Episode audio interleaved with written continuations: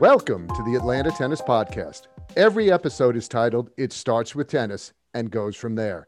We talk with coaches, club managers, industry business professionals, technology experts, and anyone else we find interesting.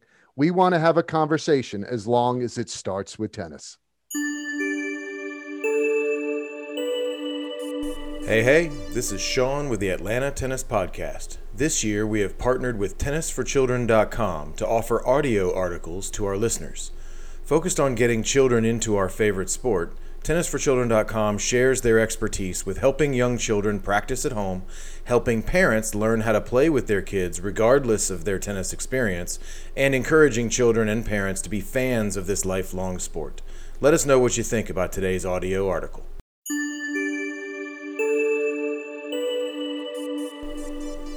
Tennis for Children article New Year's resolution Spend more time with the kids with tennis. New Year's resolutions are a wonderful way to set new goals and remind ourselves of our true priorities. Many plan to lose weight or pay down debt, which is always a priority after the holiday spending. And while only 12% of people actually achieve their goals, we all set them and we all expect to fulfill them. Kind of. Studies have shown that goal setting as well as external accountability help with accomplishing and sticking to our New Year's resolutions. So, what does this mean for the parents who want to spend more time with the kids? It means that some parents should plan a specific time and day, or numbers of days per week or month to spend time with the kids, and other parents should make sure that their friends hold them accountable for the time they spend or don't spend with the kids. In either case, this is the perfect opportunity for a game of catchy bug or driveway mini tennis. If you only have five minutes before you leave for work, consider taking the little tennis rackets outside and spending time playing tennis in the driveway. Or hopefully, you could find 10 minutes during your day to show your kids how to successfully play catchy bug. What if the kids are in school or daycare? Many schools have after school tennis programs, which are extremely affordable.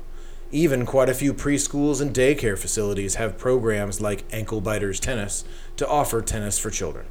Maybe five minutes of tennis at home a day could keep those ever increasing tennis lesson bills a bit more manageable. And parents don't have to have any idea how to play tennis. Driveway mini tennis? It's basically foursquare. Catchy bug? Easy. Check out our Tennis for Children at home video series for more at home tennis tips games, and ideas, and keep your New Year's resolution to spend more time with the kids this year. Good luck, and remind your child of rule number one of tennis for children never try to hit the ball with your face.